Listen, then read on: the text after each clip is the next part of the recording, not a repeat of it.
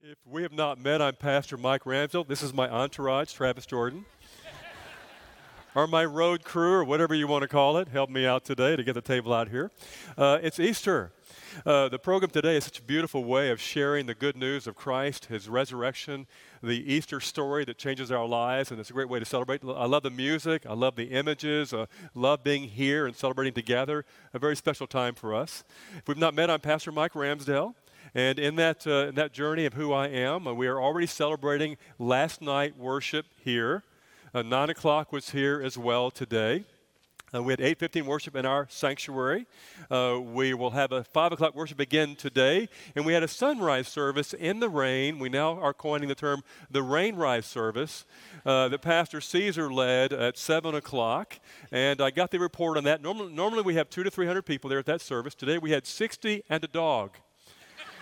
And so we are debating as a team whether we should count the dog in attendance or not. Now, if it was a cat, no, no, no. We're. I got one smattering of applause on that. Like a lot of laughter. A few folks says, "Cats, I love cats. I, I get, I get that. I kind of, kind of like cats some." Um, today is Easter again. I'm going to read Matthew twenty-eight. Few verses there, and re- realize with me uh, these words that are, are are telling us throughout Easter all rise from a graveyard.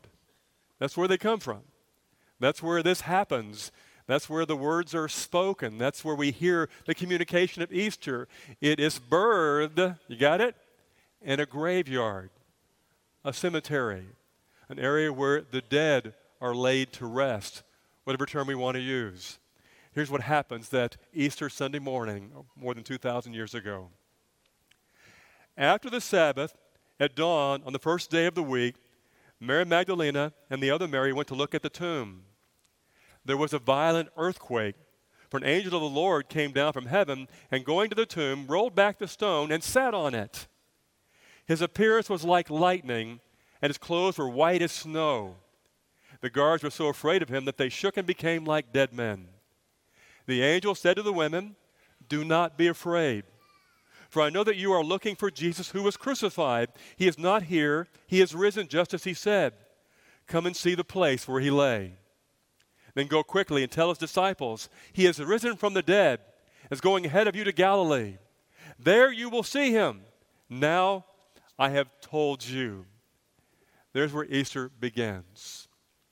Uh, many years ago, I was in college. I went to a Christian college, and there I went to, the only time I actually went to the day prayers they would have, I usually went home where my wife was, uh, where we were getting ready to have a new baby as well at the same time. So I didn't usually do this, but that day I decided to go to kind of morning prayers there uh, in a small room for those who wanted to do that at that Christian college. And at, toward the end of that, uh, a man got up and said, "By the way, if anyone's looking for a job," And I, my ears perked up, perked up. I've been looking for a job for eight months. Uh, going to college, had the G I Bill help some, having a baby that was going to come in about two weeks. Her name is Julie. We, uh, and we'd already named her. If it was going to be a little girl, she's going to be Julie. So I was waiting for that, needed some money, saying, "Lord, have mercy upon me." And he said, "But it's only for veterans." And I'm a Navy veteran. I ran down like that, and I'm the, I'm your man. Made my way to the job, didn't know what it was, and it was at the National Cemetery there in Missouri, where I would work for more than two years my way through college. A lot of things went on at that cemetery, that graveyard. It was a, a Civil War cemetery, but we still buried people there still to today. Burials still happen in that very unique cemetery. And I had a friend I worked with. He was in his fifties in those years, World War Two veteran, uh, and he spent his time since the war actually serving and working in that cemetery. Remember walking down uh, by one of the aisles there where graves were, and he said, "There's an empty spot right there." And there were a few, very few in that area. It was a very pretty area, and there were trees around it. Beautiful, beautiful place. And so he said, "Right there's where I'm going to be buried one day." And I thought, well, that's okay. You know, I'm in my twenties, so I'm not thinking much about dying, that kind of thing in my life.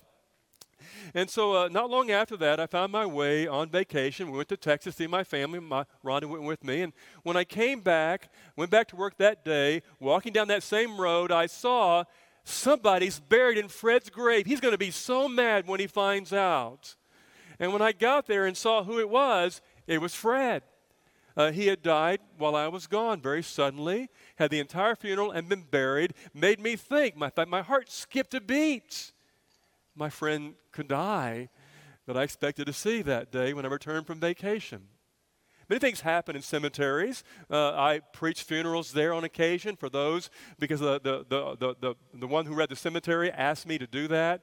So with my suit, put my suit on, uh, go and do the funeral, then uh, then redress again in blue jeans and go bury the person that I just did the funeral for. I did that. My first my first sermon was a funeral sermon at a cemetery, at a national cemetery.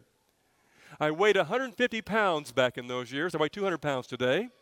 Some folks still think I'm too skinny, but I weighed one hundred fifty pounds then. And I look back, I wonder why. Well, I mowed grass eight hours a day in the hot Missouri sun.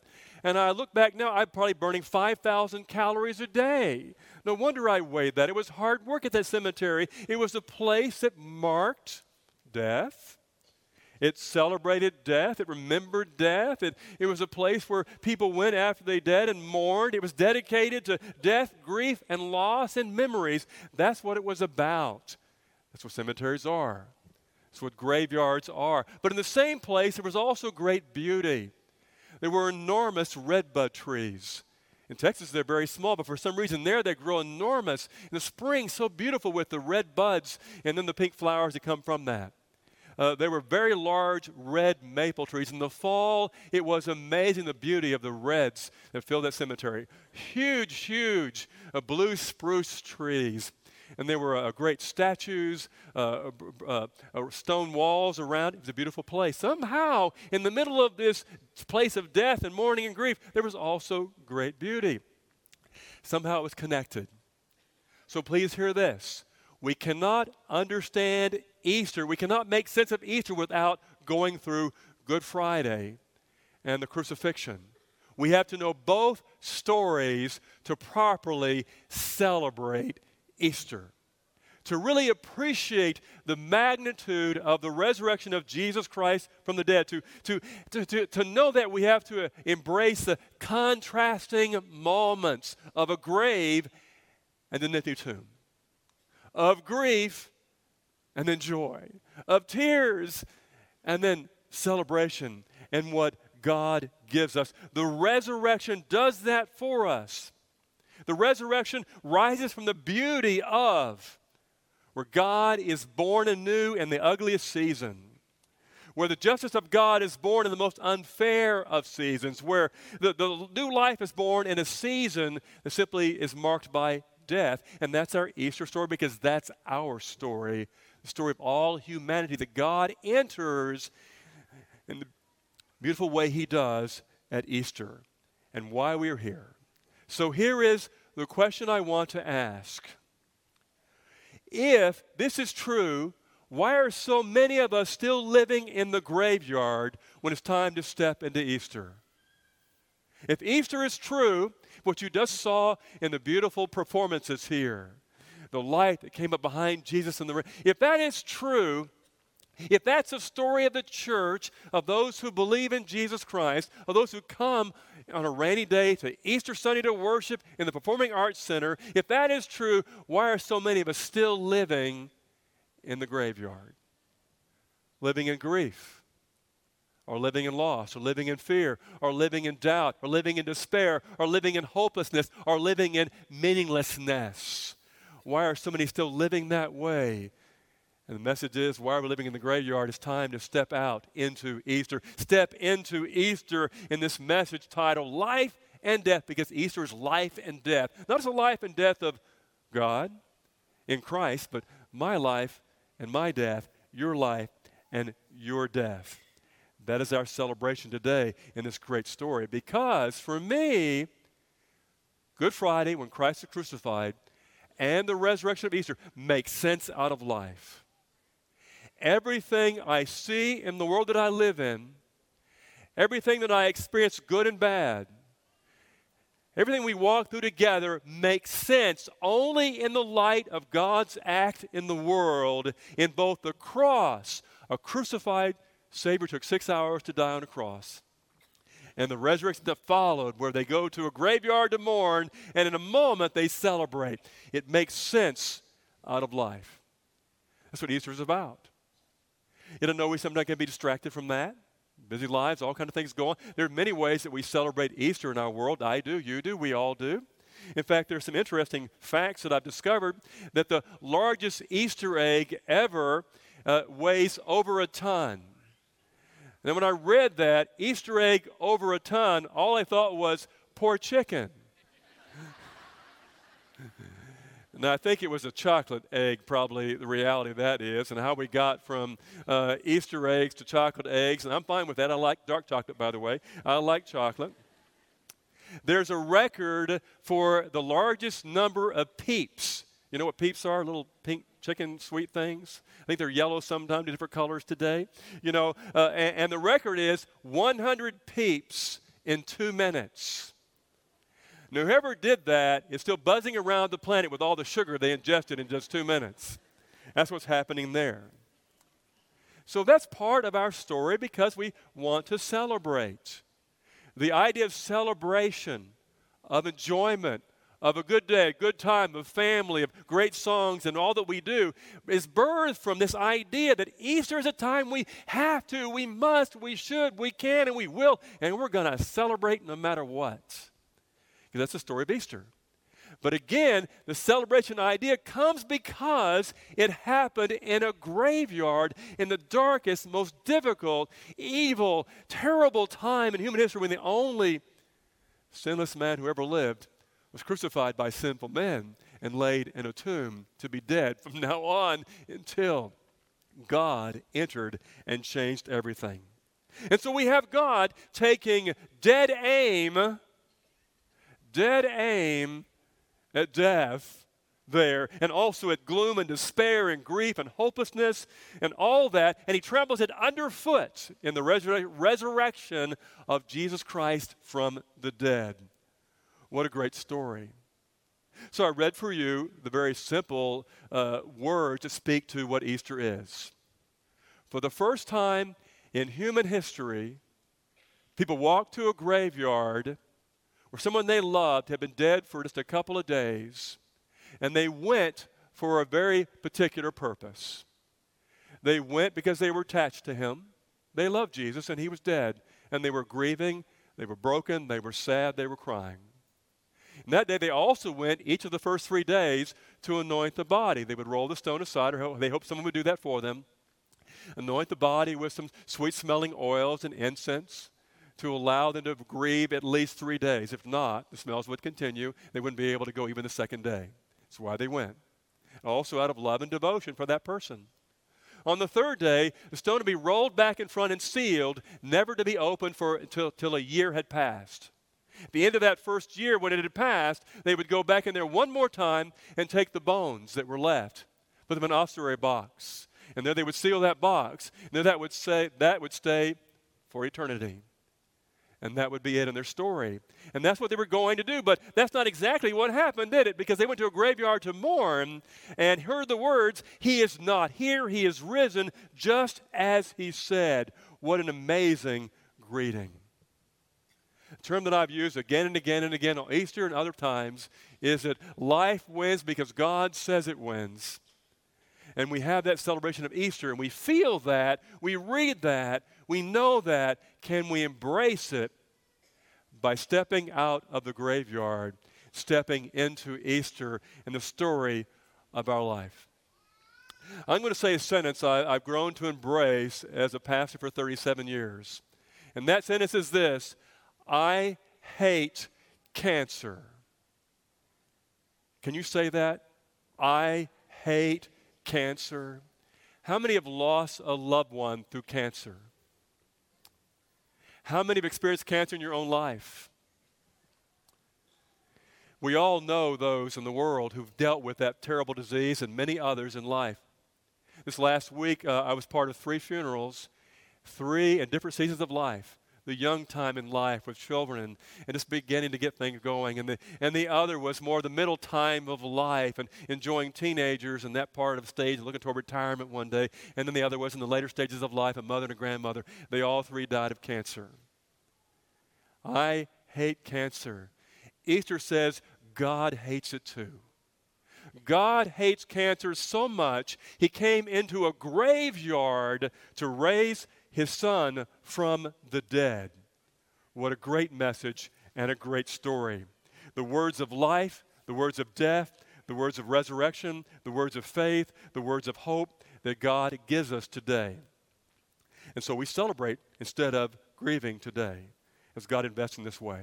Now I'm going to read John chapter six, of several verses for you from this chapter. But to begin with this, I need to kind of give you a background for it as well. Jesus had been teaching with his disciples for quite a long time at this point in his life, teaching the things that Jesus taught. The Beatitudes, be merciful, love God, love neighbor, uh, do not judge, turn the other cheek. Some quite amazing teachings, very out of sync with the world he lived in, as he taught these messages to people again and again and again. He taught people how to pray. Our Father who art in heaven, hallowed be thy name. He taught people how to live, love God and love your neighbor. He taught people what to believe. Believe in God, believe also in me. He did all of these things, but, but now things were going to change. He started getting serious in the verses leading up to this verse I'm going to read for you in a moment. It got serious. He began saying, unless you eat my flesh and drink my blood, you'll have no part of me. I am the bread of life, given for the life of this world. And he began talking about his own death and his own resurrection and how they would have to engage that one day. And many thought that was a hard saying. And so a lot of his hundreds of disciples at that time left, did not stay with him. And here's the conversation he has with the few, you know how many? Twelve remained. You do not want to leave too, do you? Jesus asked the twelve. Simon Peter answered him, Lord, to whom else shall we go? You have the words of eternal life. We believe and know that you are the Holy One of God. Here is response. He didn't say, hear me please, he didn't say, Jesus, you're just, we like being around you. We don't want to leave. You're a fun guy. That's not what he said. He didn't say, that thing you taught last week, that so engaged me, and, and I want to hear more about that loving God and loving neighbor stuff and being merciful and turning the other cheek. Tell me more about turning the other cheek. I want to do more of that. That's not what they said. They didn't say, oh, there's some points I want to know more about. You talk about how to pray. Can you give us some more verses? That's not quite long. I want to pray longer than the Lord's Prayer. No, none of, he said, Jesus, you've got the words of everlasting life, and you, I'm going to paraphrase, I think, the thought process, and you touch the point of humanity's greatest need, and no one else does.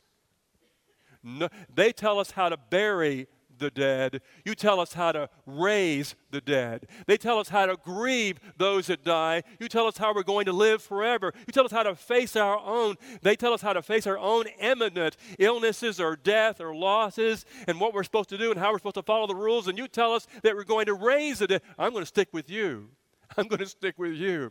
And so those twelve stayed with Jesus because of who he was. He had the answer. It's, it's perfectly appropriate to say, God, I'm a Christian because here's why. I like what you teach. Yes. Church is a nice place. We sing good songs. We have great performances on occasion. Today is certainly one of those. Every once in a while there's a sermon I like. But no, we are here on Easter Sunday two thousand fifteen because we know we're going to die one day. And we know we sin. Is there an answer? And Jesus says, I am the answer. I am the bread of life. Eat my flesh, drink my blood. You'll have life within you, and the resurrection follows. So here's a journey in these few verses around these questions. Jesus asked the twelve, do you also want to leave? Do you also want to leave? And his answer, of course, he thinks a lot about it. He's heard the same things. But for some reason, this one fisherman is not leaving. I'm staying with you, Jesus. And that's the next verse. Simon Peter answered, Lord, where would we go? You have the words of eternal life, life and death, and only you. In my own personal prayer life, one of the prayers that I pray and, and my connection with Christ is, Jesus, I cast my lot with you a long time ago. It's one thing I've never regretted is that choice, that I made that decision. I'm not talking about how good I am or how good anyone is or how good the church is. I'm saying I cast my lot with Jesus. Who else would I go to? And I think, would I go here? Would I go to this person or that thought or that belief system? Would I go there?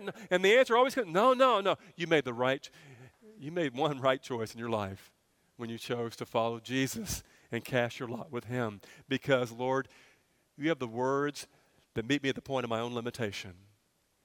I'm going to die. I sin. I fail. I grieve. I sometimes lose.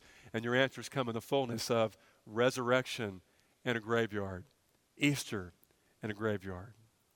The third teaching point today, Matthew eighteen eleven. Jesus did not come to condemn anyone. He came to save everyone. I love that. That's what he is doing right here in this service right now. That's the intent of God this Easter Sunday where you come together and worship and pray and sing and celebrate. He comes to us in our graveyard, gives us the Easter message, not to condemn anyone, but to simply save us. That's the will and purpose of God. He's doing that as we open our hearts to him, cast our lot with him and say, I'm not leaving, I'm staying. Made my choice, Lord, I'm following you. You're the one with the answers. I'm not going to give up on those answers, Lord, as I struggle in life. Make my way outside the graveyard and get into the Easter good news. The next teaching point. The Apostle Paul did not preach Christianity. He preached Christ and him crucified. The Bible is very specific on this, uh, that Jesus, the church, did not come to create and build a new religion. Here's exactly what was happening. What was happening was you had a group of men and women who saw and heard and knew the resurrection of Jesus Christ from the dead. Those men and women gathered to pray and celebrate, and the Spirit of God came upon them in that very special moment. And when that happened to them, then they went forth and they began to celebrate what God had done for them and in them and through them as they went to the world with this new message of this church. And the church means the people God called out. It means the call, those he called out of the graveyard into Easter. Those he called out of death and grief and legalism and condemnation and hatred and sin and all the things that mark humanity, called us out of that to a greater place called Easter. And then this, this same Peter fella, who some years before said, Jesus, you've got the words of life. Where am I going to go? There's no one else who speaks to me at the point of my greatest need but you, and you do. I don't understand some of your teaching, Lord. I haven't got it all figured out. I've still got all this fisherman in me. That's who I really am. I make mistakes. I fail. I lose my temper. I say dumb things. That's Peter. That's all he was. But he knew the answer, who had the answer, and was the answer, and that was Jesus. And he stepped out of that room there at Pentecost. Easter had happened a few days before, and he finds himself now a preacher instead of a fisherman, and he says these words in Acts two twenty-four. God raises him up. God freed him from death's dreadful grip, because it was impossible for death to hang on to him. The Message Bible. That was the message of the church. The church's message was that Christ was raised from the dead and Easter. He, the message was, wherever people heard it was, get out of the graveyard, join us in the Easter good news. And we'll teach you what Jesus taught you. We'll share with you what life can be for those who follow and know his teaching. But here, even more than that, step out of the graveyard, step into Easter. It's time to get out of that place. Many of us struggle there. We have a hard time leaving. We embrace grief or unfairness or hurt, or those who've hurt us or those that we've hurt. Uh, we embrace too much our own sin, our own addictions. We find ourselves dealing with, with despair and brokenness and meaningless lies and hopelessness. And, and we find ourselves growing so used to that we don't know where to go or what to do. It's time to step out of that. And we cannot understand Easter without investing in the contrasting season of unfairness, of pain, and of suffering. And the tragic death of the only perfect man who ever lived. He did not just die, he was crucified. He was crucified on a cross. Six hours took him to die, and there he found his way with the help of men around him to a tomb where he was buried. and we celebrate he did not remain there, Easter happened. Contrasting in our world our own situations of unfairness that we experience, or sin that blindsides us, and it can, or the pain and loss that can be often part of our journey, uh, suffering eventually coming our way, and knowing that death is certain. It always is certain. It's coming for us and those we love. I spent a long time in my life trying to build, this is the way that I am anyway, I like to build my life and make it be as good as it possibly can be. So I know what I'm, I know what I'm supposed to do. So I want to build that life the way that I want it to be. So I build uh, my, my, my, my mom and dad, my family, brothers and sisters, my kids, my grandkids, get it all done just the way I want it to be. I've, I've arrived. I got this perfect Christian life now. I, I go to church and I pray and I preach, you know, and, and then I start losing things. I start losing things. My mom, my dad, grandparents, cousins. I had a cousin die this week. And I began to realize what I built was kind of not very, very sturdy at all. What I wanted to have is not something I can depend upon. But there in that place, God calls me from that situation into Easter and the promise of everlasting life, and where the real building is going on, where the real kingdom is, where hope lies in life to come, as hope enters our world we often name as a graveyard to call us into Easter. The story of the church where we're called upon to be, that is born from Easter and the Easter good news. The idea is this then. It's time to get out of the graveyard and step into Easter. It's time to do that today. And all of us have our situations that we can name. Maybe it's just depression, despair, hopelessness, meaninglessness. Uh, maybe it's a, literally an event, a happening that we've experienced. Maybe it's our own mortality we face or underst- uh, and are, are beginning to get a grip on ourselves. We don't know. It could be anything. But we're there in that place. It's time to step into Easter. That's the story of the church. We're called upon to live and experience and know. That's a story that we're celebrating today at Easter, and I'm going to pray about right now. Will you bow with me, please?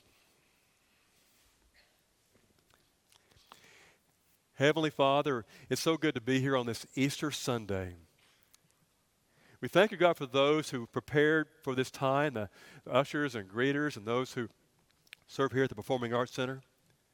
Thank you, God, for the choir orchestra and the bells and the actors and, act- and the dancers who all came to, to celebrate the resurrection. God, we love doing this. God, we love Easter. We, we love being a part of what's happening, and that idea that somehow, no matter how dark things are, there's some light in the world.